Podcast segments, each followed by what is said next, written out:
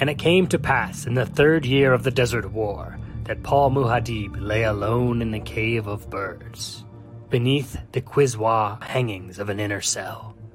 And he lay, as one dead, caught up in the revelation of the water of life, is being translated beyond the boundaries of time by the poison that gives life. Thus was the prophecy made true that the Lisan al-Gaib might be both dead and alive. Collected Legends of Arrakis by Princess Irulan. Welcome to Reading Dune, a podcast where we read Dune by Frank Herbert and talk about it. If you're a Fremen or a first-time reader, this podcast is for you. My name is Caleb Pauls. And I'm Evan Diaz. And together we are going to read some Dune. Yeah, we are. Yeah, I don't know why I did that voice. I just kind of like went for the whole announcer thing and it just kind of happened. All right. Into it. This chapter, bro. Dude. Oh my gosh. Dude. All right. So here we are. Chapter 45. I got this email today from Mr. Ross Garrett. I'll read it for you. My dear illustrious Spicefords, I began reading Dune when you started this podcast, just like Evan. I didn't know anything about it other than sand and worms. I'm currently up to Heretics of Dune, and I followed these stories to a place I never would have imagined. I'm a senior English teacher in Southeast Texas with a degree in English and master's in library and sciences. Suffice to say, I love books, and I could not believe it took me so long to discover this incomparable series. Chapter 45 is probably my favorite chapter of Dune, because it really is the climax of the novel. Paul takes the water of life and confirms that he is indeed Qisatz Haderach. Everything changes in the story. Nothing is ever the same with Paul afterwards. And the push to the end of the novel is one of the best sequences I've ever read. This is awesome. All right, it continues. To me, however, one of the best parts of this chapter is the dynamic between Chani and Jessica. By the way, confirmed by the voice recording of Frank Herbert, it's pronounced Chani, not Chani. So, I hate Chani. That. Frank made a mistake. Frank made a mistake is what I'm saying. Jessica, who at first tries to resist the bond between Chani and Paul, now realizes how integral she is in the going forward. Jessica starts to see more of herself in Chani, and that bond and dynamic between Paul, Jessica, and Chani is one of the best parts of the novel, in my opinion. Mm. I truly hope you continue to read more Dune. I want to see you get to God Emperor. I love Evan's reactions to the story, and I think he's going to lose it when he gets that far.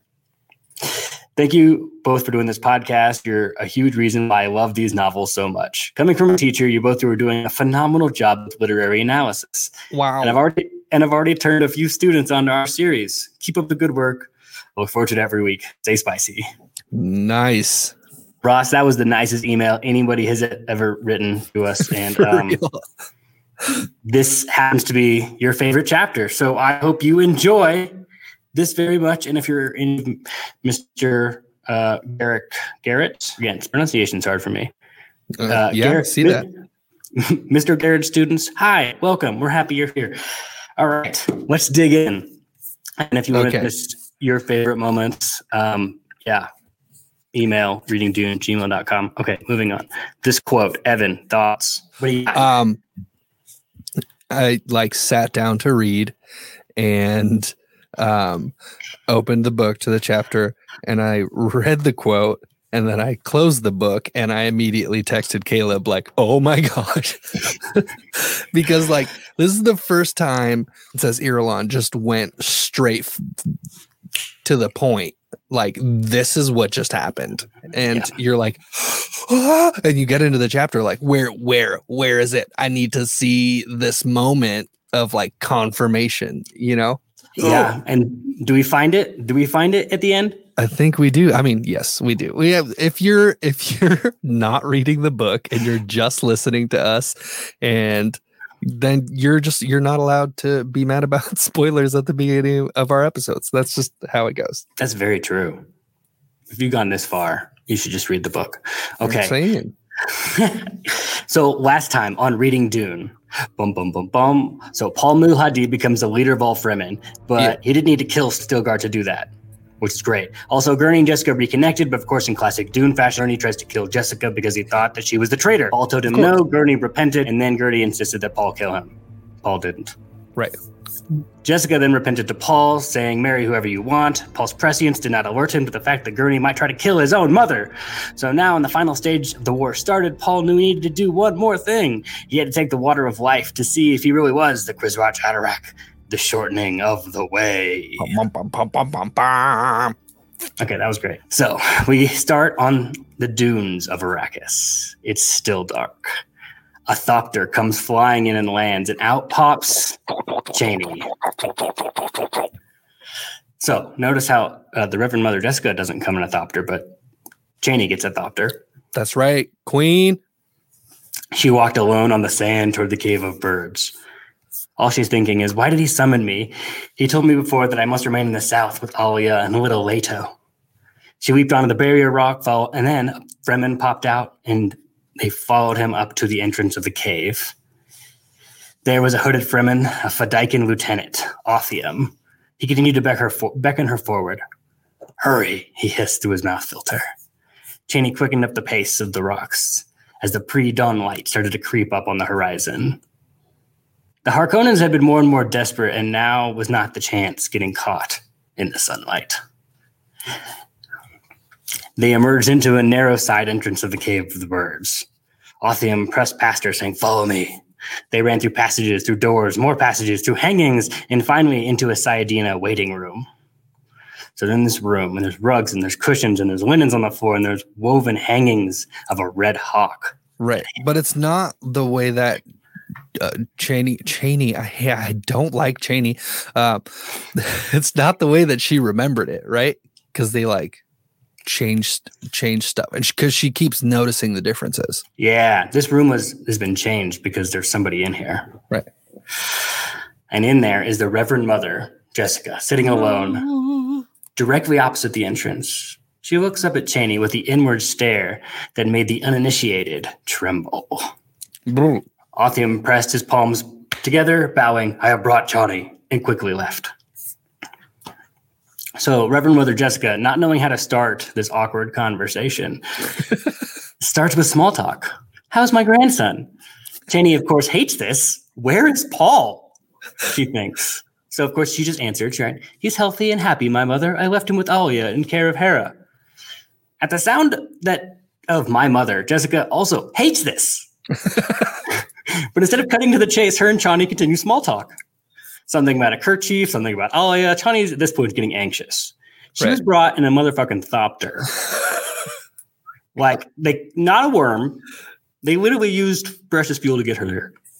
Chani tries to bring up Paul in casual conversation and ask if he had any new battles. Jessica just answers that Rabban is lightening the loads of those of the villagers out of fear of the Fremen. And Chani's like, okay, yeah, that's what Paul said would happen. Jessica remains stiff. Chani's internally freaking out because Jessica is still frozen at the mention of Paul's Fremen name, right? Because Muhadib. Right. What the hell happened to Paul? Jessica then wishes they were in the oasis of the south. And Chani remarked, yeah, that's nice. It's cool. There's much grief there, though. And Jessica says, grief is the price of victory. Chani's calm on the outside, but there's a storm raging. Right. She's just get to it. Is Jessica preparing her for some sort of grief? Chani says how the women were jealous that she was being summoned to the north, and then Jessica informs Chani that she summoned her. Chani can now feel her heart hammering in her chest. Paul didn't summon her. Her mother-in-law, who doesn't really like her, summoned her. Chani kept her voice even as she said, the message was signed Muhadib. Jessica says the deception was necessary, and she signed it in the presence of all his lieutenants. Jessica, at this point in the conversation, is actually really proud of Chani and how she handled this conversation. She kept calm, even though knowing something is very, very wrong. Good job, Chani. At the slightest tone of resignation crept into Chani's voice. Now say the thing that must be said. Jessica now finally says the whole thing we've been waiting for this whole time. You're needed here to help me revive Paul. Uh-oh. Then Jessica's internal monologue started breathing a sigh of relief. Revive. Yeah, that was the right word. She knows Paul's alive, but he's not dead. Chani took a quick moment to calm herself. What is it I may do? Chani says this calmly, but again is totally ready to throttle Jessica. Right, because she just said, your husband's kind of dead, but not like fully dead, so we got to undeadify him real quick, and I need your help. And Jessica suspects the Harkonnens have somehow poisoned Paul, right? And she's grateful she found him here, you know, because the untrained eye, he would be dead.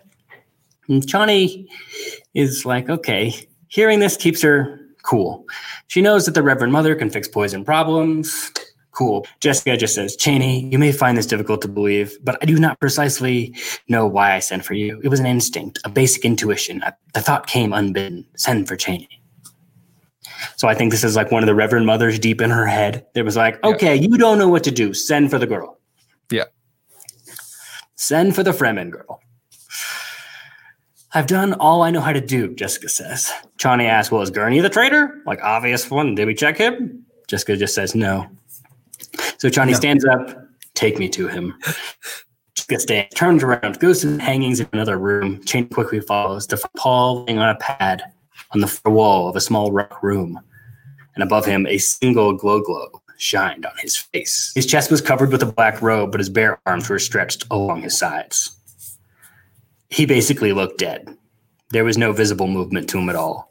Right. Chani suppressed. Thank you. Grown man. You're welcome. The desire to run forward. Her first thoughts were of little Leto.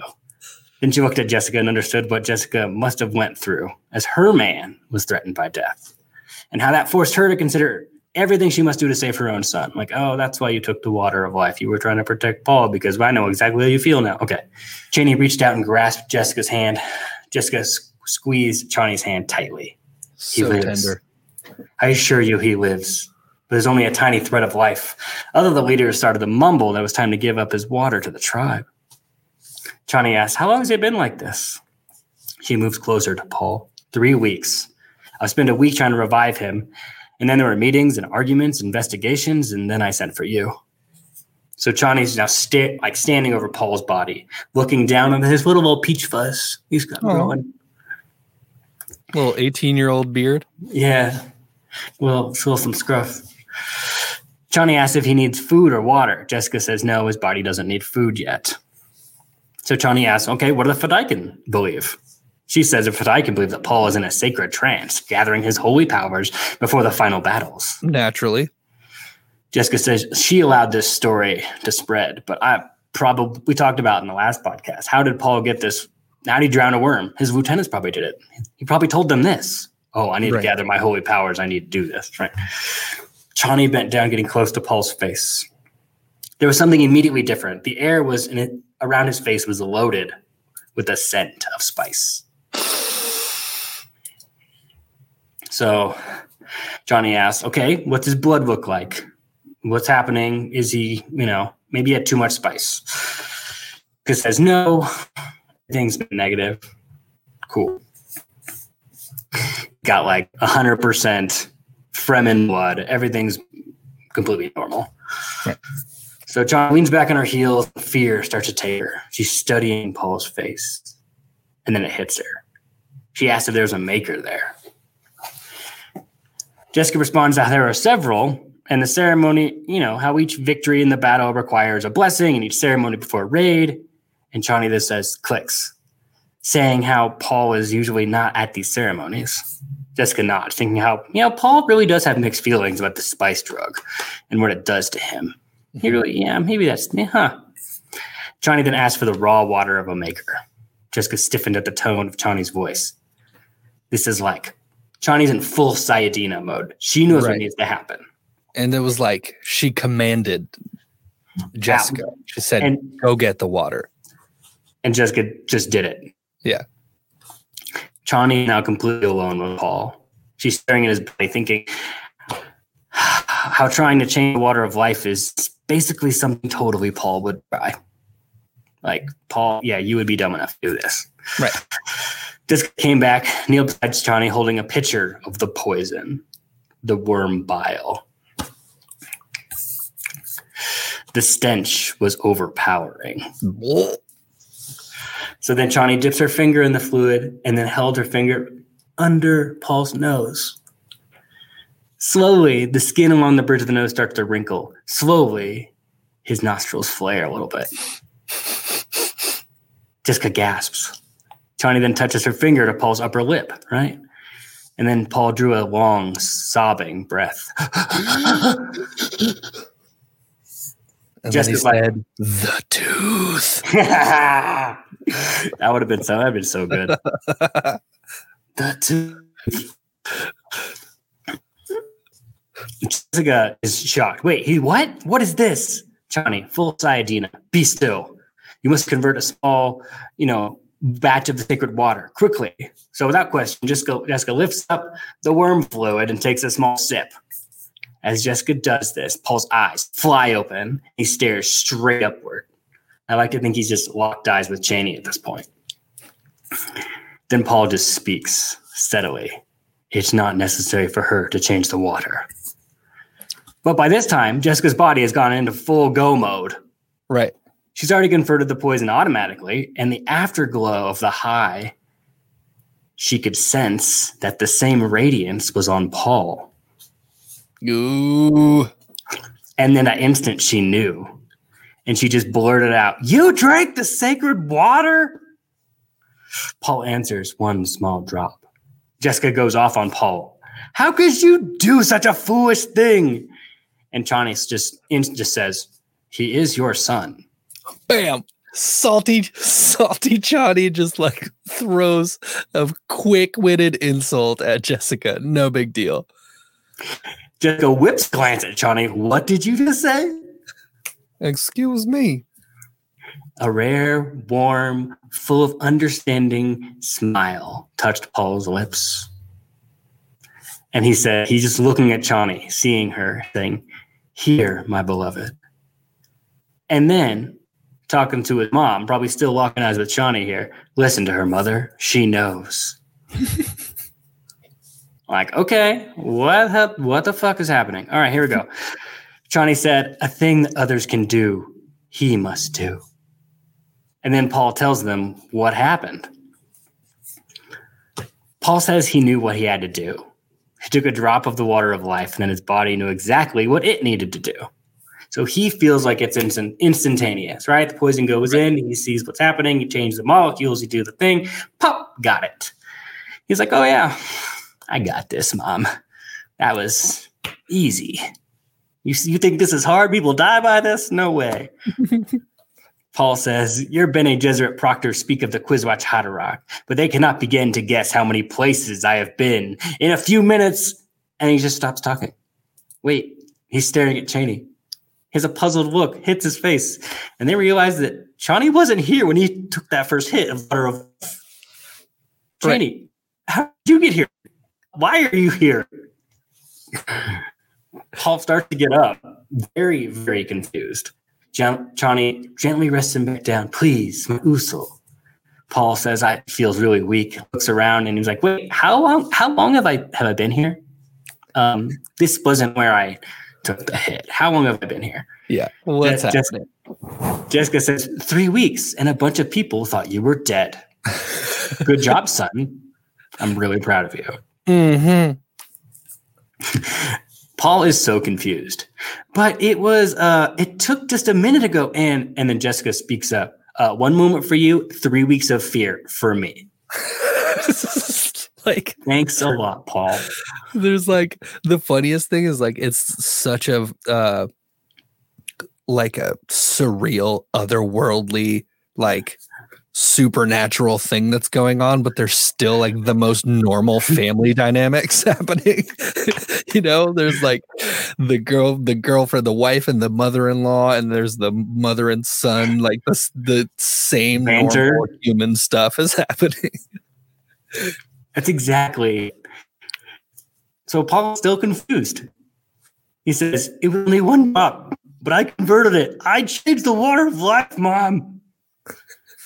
But then before anyone could stop him, Paul dipped his entire hand in the pitcher of worm bile fluid, took his hand back to his mouth, and drank the water. Jessica screams and lurches forward. "Paul!" At that moment, Paul's hand reaches in, grabs his mom's hand, pulls her down, is face to face with what Frank calls, quote unquote, Death's Headgrin. What? And send his awareness surging over her. Oh my gosh. I don't know what Death's Headgrin might be. And maybe I'm reading this 100% wrong and y'all are just going to like go after me for misinterpreting this. But this was awesome. The way I saw it in my little brain. Death, just like face to face, just looking death into the face is what Jessica's looking at.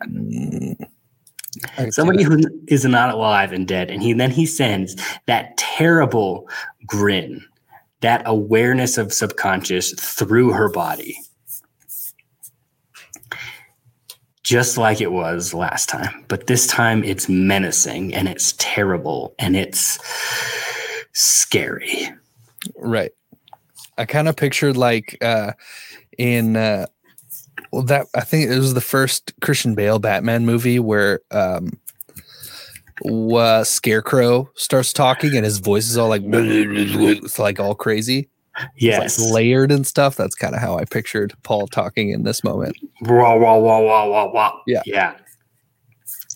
The mutual awareness from Jessica's perspective is not pleasant. Or is it as tender as it was with Alia and the old Reverend Mother, right? They were like, this is crazy, but we're here with you. It's not happening. Right. Jessica is straight up not having a good time. But this isn't like as overpowering as the last one was. So that's the only bearable part. Like it's not as fully immersed. Right. But there's something else. So yeah, that's the only nice part. But it's still a sharing of consciousness, that sharing of their entire being. The feeling shook her. It weakened her. She cowered in her mind and fearful of her own son, this monster. She heard him as he said out loud, okay. And it's that effect, right? That wah, wah, wah, wah. You speak of a place where you cannot enter. This place which the Reverend Mothers cannot face. Show it to me. In pure terror, Jessica can only shake her head no. Show it to me. She could not escape him. She was bludgeoned by the terrible force of him. And when I read that, it reminded me of the terrible purpose. That thing that's been lurking in the back of his brain forever is now raging at the front. He's beating down his own mom with it. She closed her eyes and went inward. She went deeply inward. To the direction that is the dark. Paul's consciousness flowed through and around her and into the darkness. She glimpsed this place dimly before her mind blanketed itself away from the terror. Without knowing why, her whole being trembled at what she'd seen. A region where the wind blew and sparks glared, where rings of light expanded and contracted, where rows of temulescent white shapes flowed over and under and around the lights, driven by the darkness of the wind of nowhere. What the heck? All right, so quick thoughts, Caleb thoughts. For sure, Caleb thoughts not real. The movie has not come out yet, but you know in that scene where the Dune pops up, right? And it's the logo, and there's that black circle, and it's like pulsating. Yeah. If I'm wrong on this, I'm going to eat crow. It'll be awful. But I think that's what it is. That's like what it symbolizes? Yeah, that dark space that's just pulsating with the sparks. But we mean, we don't have the wind blowing and that feeling of like being pulled into it like a black hole. Right. Because in that graphic, it even has the lines kind of like moving and changing around it, right? Yeah. Yeah, I can see that. I don't know. When I saw that image, I think of this scene, this dark circle of darkness, right? That just terrifies. Yeah. Yeah, that's good. Jessica opens her eyes and sees Paul staring back at her. I think this is like in the bodily present. They're no longer in the back subconscious. They're bodily here, right? Jessica opens her eyes and sees Paul. That stare is still back at her. She's still holding the hand, but that like terrible sharing is now gone. It's over. She quieted her trembling and Paul released her hand. Chani like staggered back and was about to fall down until was caught by Chani. Chani's like watching this. Jessica fell back. Sorry, yeah, Jessica fell back. Okay. Jessica fell back, caught by Chani, and Chani at this point is like, what just happened? What is happening? What happened right there? I have no idea.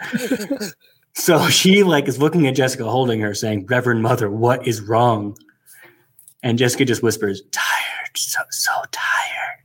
Again, this does not help Chani at all in what's happening. So Chani just leans Jessica back against the cushion. And then Chani asked Paul if he'd really seen the Water of Life. Like, hey, did you actually do the thing? Did you do it? And Jessica could only whisper, "Yes, seen."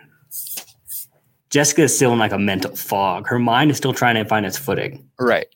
Like Frank calls it like this, which I think is really good. It was like stepping onto solid land after weeks of being at a heaving sea. Like trying to just stand up straight. And the others in her back of her brain, were also starting to wake up. Yeah. Those other people. And they all go, "What was that? Where was that place? What happened?" Wow. I read that in like such a cooler voice. I like to think of a real elderly witch just in the back of your brain. It's always like, "What happened over there? What was that? Gee whiz." It's probably way cooler than that, but in the corridors of your mind and history of all these lived experiences, I'm sure they're like, "What was that? Where was that place? What happened?" Like that, something like that. Yeah. But it was way funnier in my brain of just this, what? Whew. Like there's an earthquake in an old building and everyone pops their head out the window. Like, what happened? What? You spilled my tea. What happened? Did you feel that, Norbert? Yeah, that's exactly it. No, honey, I didn't feel anything. Go back to watching TV. So Jessica is reeling from this moment, trying to find her footing, trying to find herself again. And through all this realization, she realized that her son was the Kwisatz Haderach. The one who could be at many places at once. He was the Bene Gesserit dream, finally fulfilled. Yep. And this fact gave her no peace. Fair. Like, holy shit, what did we just do? And why is my son this person? Why did I train him all that time? Right. She did this. Right. She defied the order and did the thing, and she just happened to be the one that was perfect, and all the genetics lined up, and clink, out pops Paul Atreides, the Kwisatz Haderach, one generation before he was supposed to pop up. Yep. And Chani is still majorly confused. What? Right? Jessica at this point only whispered, "Yes, seen." So she's like, "What happened?" Jessica could only shake her head. And then Paul, laying on the floor, staring at the ceiling, spoke. "There is in each of us an ancient force that takes and an ancient force that gives. A man finds difficulty facing that place within himself where the taking force dwells." Right? A man finds little difficulty. Yes. Okay. So a man can take. There's a taking force and a giving force. A man can take and a woman can give. Mm-hmm. And that's what they do really well. Right? There's almost impossible for the man to see into the giving force without changing into something else other than a man. The whole room is still frozen as Paul was talking. Paul cries out, "Do you understand me, Mother?" Jessica just nods. Paul continues, "There are so ancient within us things that are ground into each of our separate cells of our bodies. We are shaped by such forces." This is like the force, like legitimately the Dune force here. Right. You can say to yourself, "Yes, I see how such a thing may be." But when you look inward and confront with the raw force of your own life unshielded, you see your own peril. Gosh. You see that this could overwhelm you. So this raw force of giving that is inside women, this is how I'm interpreting this, if they look into it too much, it overwhelms them with all of the possibilities that could be. So they don't go there to the future to see all that. They stay. So the greatest peril to the giver is the force that takes, and the greatest peril to the taker is the force that gives, because you can easily be overwhelmed by both. So Jessica then speaks up. And you, my son, are you the one who gives or the one that takes? Like, what are you going to do in this? What are you getting at right now? What's happening? Paul just says, I am at the fulcrum. I cannot give without taking, and I cannot take without... Paul stops. He knows someone's listening, and he knows exactly where they are. And he looks to the right. What happened there, Evan? Otopada, where's his name? Othiem. Othiem was coming in, right? He was like right outside the hangings. Yeah. And he came in. Paul stopped talking as he came in, but he knew that he had heard what was just being said. Yeah. Paul knew that Othiem was currently listening to him. Paul knew that he would go run off and go tell everybody what he had just heard, had seen. Right. Because he's probably listening to Paul talk like, holy shit, he's the one. Right. And thus, Othiem is going to add to the crazy, like the little things that Paul did became legendary, like immediately. Imagine somebody spreading this, like. It would go over the entire planet and beyond. Like, this is the stuff of legend. It's here. But in this moment, Chani sees something different. This isn't just a regular thing. This is Paul's prescience. Mm-hmm. Paul looked into the future and saw this moment and called it out. Yeah, Chani knew that Othiem would speak to the others and the legend would start today. That the story of Paul Muhadib is not like other men, would spread like wildfire throughout the planet and beyond. There was no more doubt. Paul is a man, yet he sees through the water of life in the way of a Reverend Mother. He is the Lisan al-Gaib. Mm. So Jessica asked the question that she's probably been begging to ask for a long time. Like, they haven't talked about the prescience thing. They just say, no, it's weird. Like, Paul kind of went off on that one night. And then she's like, I still don't know what's happening. So she finally asks, Paul, you've seen the future, Paul. Will you say? And of course, smart Paul, talking to his mom, not the future. I've seen the now. I'm living in the now, Mom. Okay. Just get with it, Mom. It's not the future. It's the now. I've been seeing the future for far too long, and now I get the past. So I'm in the now. I see all things as they should be. Right. So he's talking about like the real meta, like the everlasting now. Like, time is an abstract concept developed by carbon-based life forms to measure their own decay. I am above such a construct. I see all of everything. Right? Yeah. Yes, that's it. That's 100%. Nailed it. He's the now. He sees every single path of the future and the past, right? This was his goal way back, to see whether make the prescient future look like the past. Right. That's what he's got. Gosh. Or working towards. He's now got both sides. He was working with only one hand before. Now he's got the other hand. So Paul kind of forces himself up in a seating position and tells the future, or currently the now, what's happening right now, and without having any information about this. He says, the space above Arrakis is filled with ships of the guild. Jessica could hear a tremble at the certainty in his voice. The Padishah Emperor himself is there, Paul said. He looked up towards space, which was more just like the top of the cave. Yeah. But he's looking up past the cave. He's trying to like look at them. Like, I see you. If you're up there-ish. The Padishah Emperor is there with his favorite truth sayer, which is, bum-ba-da-bum, Reverend Mother Gaius Helen Mohiam from Chapter 1. What? Yeah. You probably forgot that from like Chapter 3. So I just needed to bring that back up. I fully forgot. I did not think of that. It said favorite Crusader. I was like, okay, wonder who that is. And I just kept reading.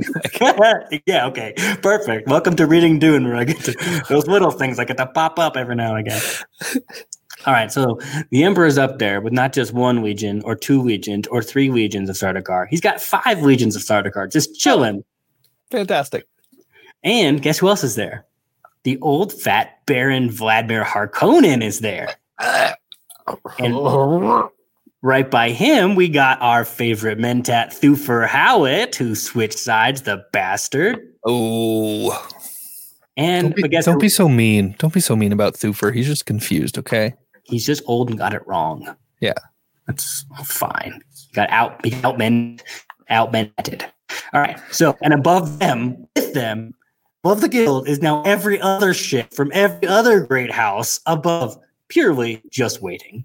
Everybody's come to Arrakis, guys. We're all here. Right. And like just in the last chapter, we were like, oh, like Paul is doing some great stuff, just took over. It's just Rabban, and he's already given up. So this is going to be super easy. And then Paul lays that on us that literally everyone is here. Like everyone in the Imperium is ready to take him out. And he's just like, yeah, they're all up there. Yeah, they're just waiting. They're just waiting. They're just going to kill me. Okay, can you tell me why they're all up there?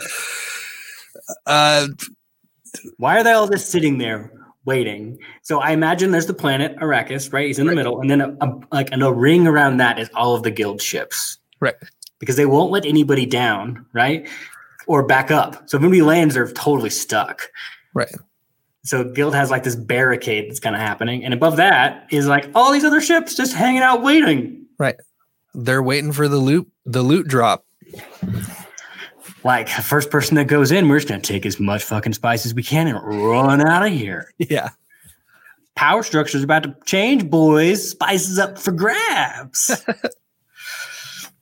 So, Chani, now back to our poor, sweet, innocent, beautiful Chani. Come on. All she does is shake her head. When she's looking at Paul, Paul is gone. There's a strangeness to him. There's a flat tone in his voice. Not the way we've been reading it. There's a flat tone in his voice. The way he looked at things, he looked through her, and it filled her with awe. So I don't know if this is like a mourning loss, like my Paul is gone, or my Paul just hit God status. I don't know which one of the spectrum that's on. Right. So Jessica asked the question, if the guild is up there, why is everybody's up there? What are they waiting for? Paul says, with the guild's permission to land. The guild will strand anybody on Arrakis. So there's like a blockade around them. And yeah, if they go down without permission, right? That's what he says. Yes. And then he's like, well, you didn't ask nicely, so we're not picking you back up. You're stuck there. Right. Have fun dying very slowly. Hope you don't find a worm. Oh, here it is. Like you're gone. Worm City. All right. So Jessica, so the guild is protecting us? Paul scoffs. Protect us. Like, oh please. The guild itself caused this. The guild itself did this to itself. It spread tales about what we were doing here, and then they reduced the troop transport fees with a point in our, even the poorest houses are now waiting up there to loot us. So, like, the economy, the way they worked it, like, they, with the decline, or there was, like, so much spice that they were buying for so long because they knew something was up. They just bought spice and made fares all go down. And so now everyone's just hanging out. That's just going to cause a giant war if things go wrong. And Jessica didn't doubt Paul. This was, like, the night in the tent that he saw future, saw that must go with the Fremen. There's the path of the Fremen. Paul took a deep breath. It's time. Time to enact the plan that's always been the plan. Since day one's been the plan, we'll blow up the planet. You want to come take this? We're just going to blow it up. So he says, Mother, you must change a quantity of the water for us. This way we can use it as a catalyst. Chani, go send scout troops to find a pre-spice mass. So women, you got your jobs. And he says, if we plant enough water of life at a pre-spice mass, do you know what will happen? Jessica measures out everything Paul is saying and is shocked. Paul says, the water of death. It would be a chain reaction going straight down. He takes his hand and points to the ground. It would spread death to all the riddle makers, killing a vector of the life cycle that includes the span and the makers. They won't come take this from us. We're going to blow everything up and kill the worm. We're going to kill everything. No more spice, no more nothing. No more we're getting this ever again. We're going to strand everybody here. Right, because he who can destroy a thing has the real control of it. Yes, that's his whole methodology. Evan yells into his book. How does that make you feel, knowing that the Baron's big plan is the one that Paul uses to get everyone back? I don't know. I don't know how to feel. Yeah. Speak more about how you don't know how to feel. I mean, it's like I'm still like Paul has not that deeply changed course, but it's starting to like feel yucky. You know what I mean? Yes. Like this is the course that started when? When do you think he like got launched on this? He's been following the same path. The box. Yeah, since the box. Right. In chapter one. Yeah, he's been on this path. And now it starts to feel yucky. That's a good way of putting it. Right. How do you feel about Paul as a character right now? I don't... I still really want to like Paul, and I think I still do like Paul, but also like I don't know what it feels like to be an extra dimensional, crazy, supernatural messiah person. I don't know what thought process comes, you know, like in I don't know if you've seen this, but watch or read the graphic novel, but like Watchmen, you read Dr. Manhattan talking about stuff and you're like, oh my gosh, that makes a lot of sense, but it's like super grim, you know. Yes. So I'm in this tension of like, I don't know how to feel. That's what I just unpacked. I don't know how to feel. And you did a great job. Thank you. Because, yeah, Paul is somebody that we, like, root for from the very beginning, right? He's kicking ass. He's taking names, doing the thing. And now, like, it just pains me to see, like, him become death like this. Right. But also, if the point is to turn Arrakis into a lush, beautiful country, what does the spice have to do with it? Yeah. Does that ruin the plan of turning Arrakis into a lush, beautiful paradise planet? It actually makes it easier. All he's doing is like pulling the pin out of the Imperium. When everyone's too scared to pull the pin. Has been scared, way too scared to pull the pin. Right. And like this whole book has been about, I'm over the Imperium. You know, Leto was over the Imperium. It's like someone's got to do something to just like shut it down because it's not working anymore. Because ways change. So I don't know. I'm still kind of on board with Paul, but it's getting grim. It's getting real grim. Yeah. Yeah. No. He's doing what needs to be done. It's just scary how what's happening inside of him. This terrible like thing. Is a murder. Yeah. And he doesn't know what to do with that. But it still feels like the flip side of the way that the Baron was talking about the same stuff, you know? Yeah. Like, I don't know. It feels like, yes, they're using the same words, you know, like he who can destroy a thing has control of it. But the intention, right? Like the purpose of the words said by Paul versus the same words said by the Baron are different. So you can do a bad thing with good intentions and it'd be okay. I don't know. That is not a small enough question that Evan Diaz can answer it on the Reading Dune podcast. Well, I mean, I'm glad we that's the question. That right. Is like the thing we wrestle with here is, and yeah, you lined it up perfectly. Like, yeah, we want to believe that Paul is doing this with the right purpose. Right. We really do. We want that. We know that that Atreides' sincerity for the best in humanity will cause us to keep going forward, and we cling hope to that. Yeah.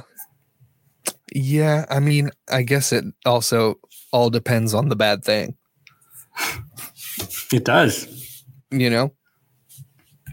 It totally does. Because if you're doing a bad thing to awful, horrible, murderous, conniving people, that's like not directly killing them or something. It's like, how bad is it? You know. I mean, yeah. If you destroy the spice, the guild navigators would be out of a job. What happens if the spice gets destroyed? Yes, Arrakis would be easily a greener place for sure, right, with the sandworms being gone. Everyone would be trapped on Arrakis. The guild would be no. They would have no. They'd have just their reserves left, right, until the interplanetary economic system would completely collapse. Right, because there's no other fuel. None. This is it. And the Bene Gesserit use this for all of their religious stuff, and this. The emperor has the most spice, so he's the most powerful. Like, you would just get everything would just become destroyed. Right. There would be a wrecking either way. He's just saying, I have the bomb and I'll blow it. I'll do it. I'm not chicken. You want to go? Let's go. I'm the Duke of Arrakis. I'm Muhadib. I'll do the thing. Gosh. So Jessica asks, what's stopping the guild from coming down and doing something, right? They've been buying like crazy. Why aren't that's the only thing they're doing? And Paul says that the guild saw this. They saw many possible futures and are currently freaking out because they can't find Paul with inside time. They're looking for him, but he's never there. And they know that Paul can actually destroy the spice, which means they're really freaking out. And this is so Chani's hearing all of this. She's hearing all of it, but is still shocked that what they're about to destroy their whole way of life with the worm and the spice. Cool. Okay. That's just mind blowing blasphemy right there. Then she finds her voice and says, what do you mean you see the now? Can we go back to that real fast? I missed that. What do you mean you see now? It should be like a capital N now. Yes. You are seeing something else.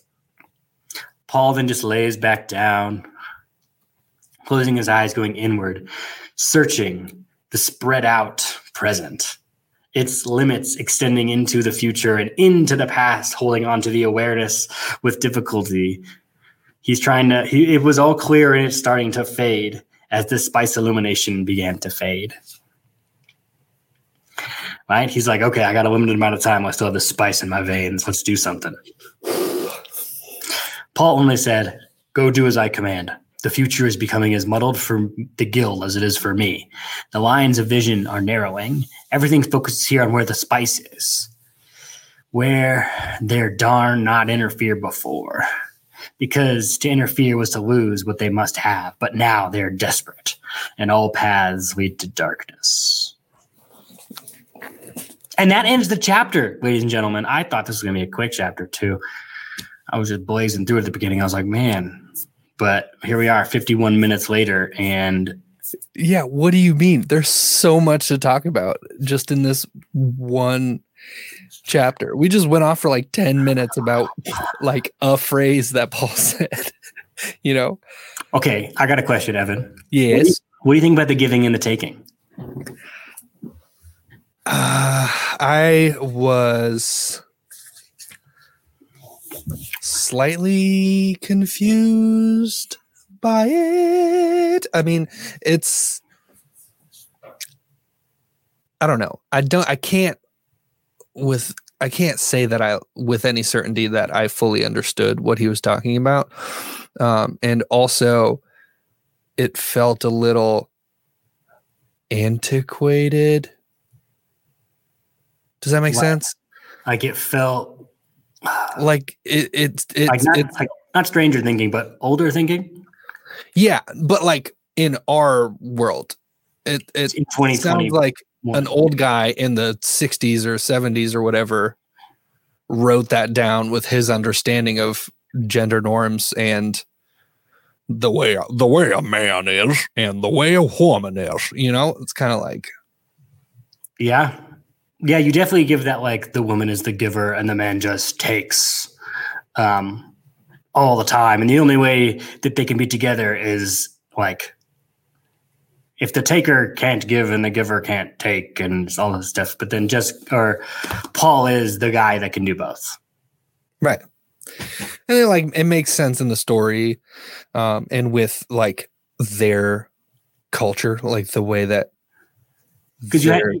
they understand the world and things. But when I read it, I was kind of like, I don't know. I don't know, Frank.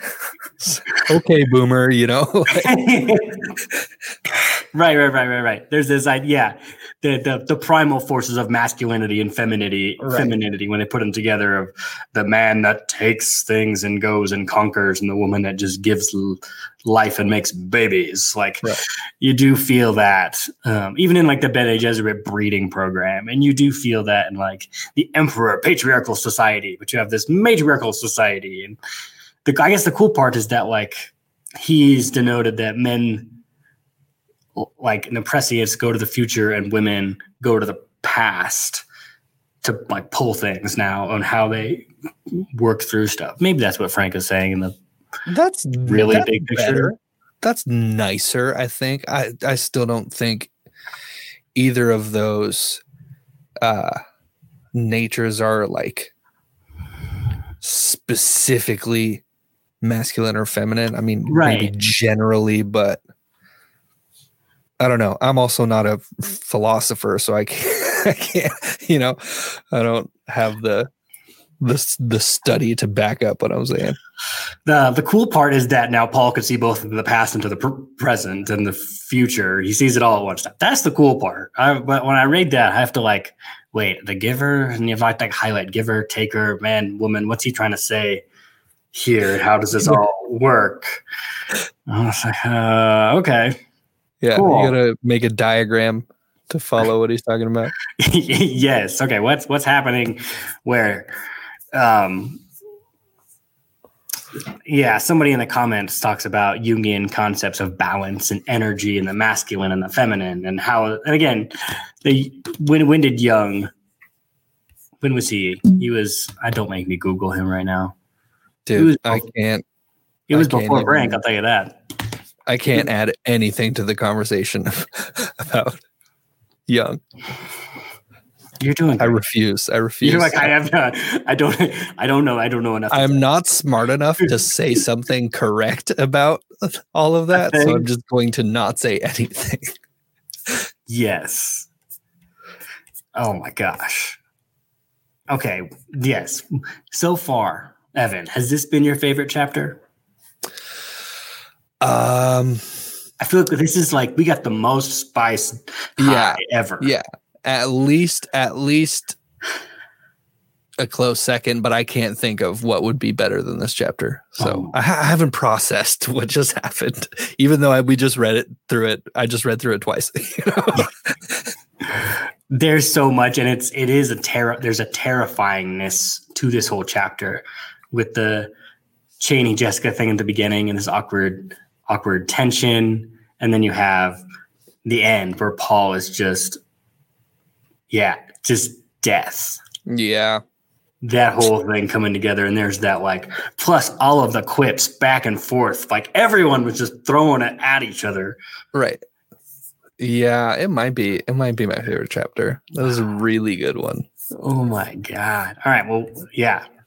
And as an ending, Frank likes to leave us with a cliffhanger. And this one goes, right? Goes like, the plan is set. Go for it. The future is currently becoming muddy. Well, I need to make a decision before things get I don't see anymore. Right. But all I know is that everything leads to darkness. Like, Paul is like, he's trying to look for the light. Right. He's like, give me the one path. I will take the one path. Give me, okay, we're just going to do this. Right. We're just going to make decisions and hope for the best. Right. And I just got to point out that all paths lead to darkness is about the most metal thing I've ever heard in my entire life. All paths lead to darkness. On that note, my friends, please stay spicy. Is there anything else, Evan, you need to say about this chapter? I don't want to... Nope. There's nothing else that I can say. Oh, well, thank you for processing with us as we learn the tragedy of Dune and the Kwisatz Haderach-ness of everything. Follow us on Twitter, Reading Dune, and email readingdune@gmail.com, and subscribe on YouTube if you're there. Thank you very much, and we're going to bye. Bye. Peace.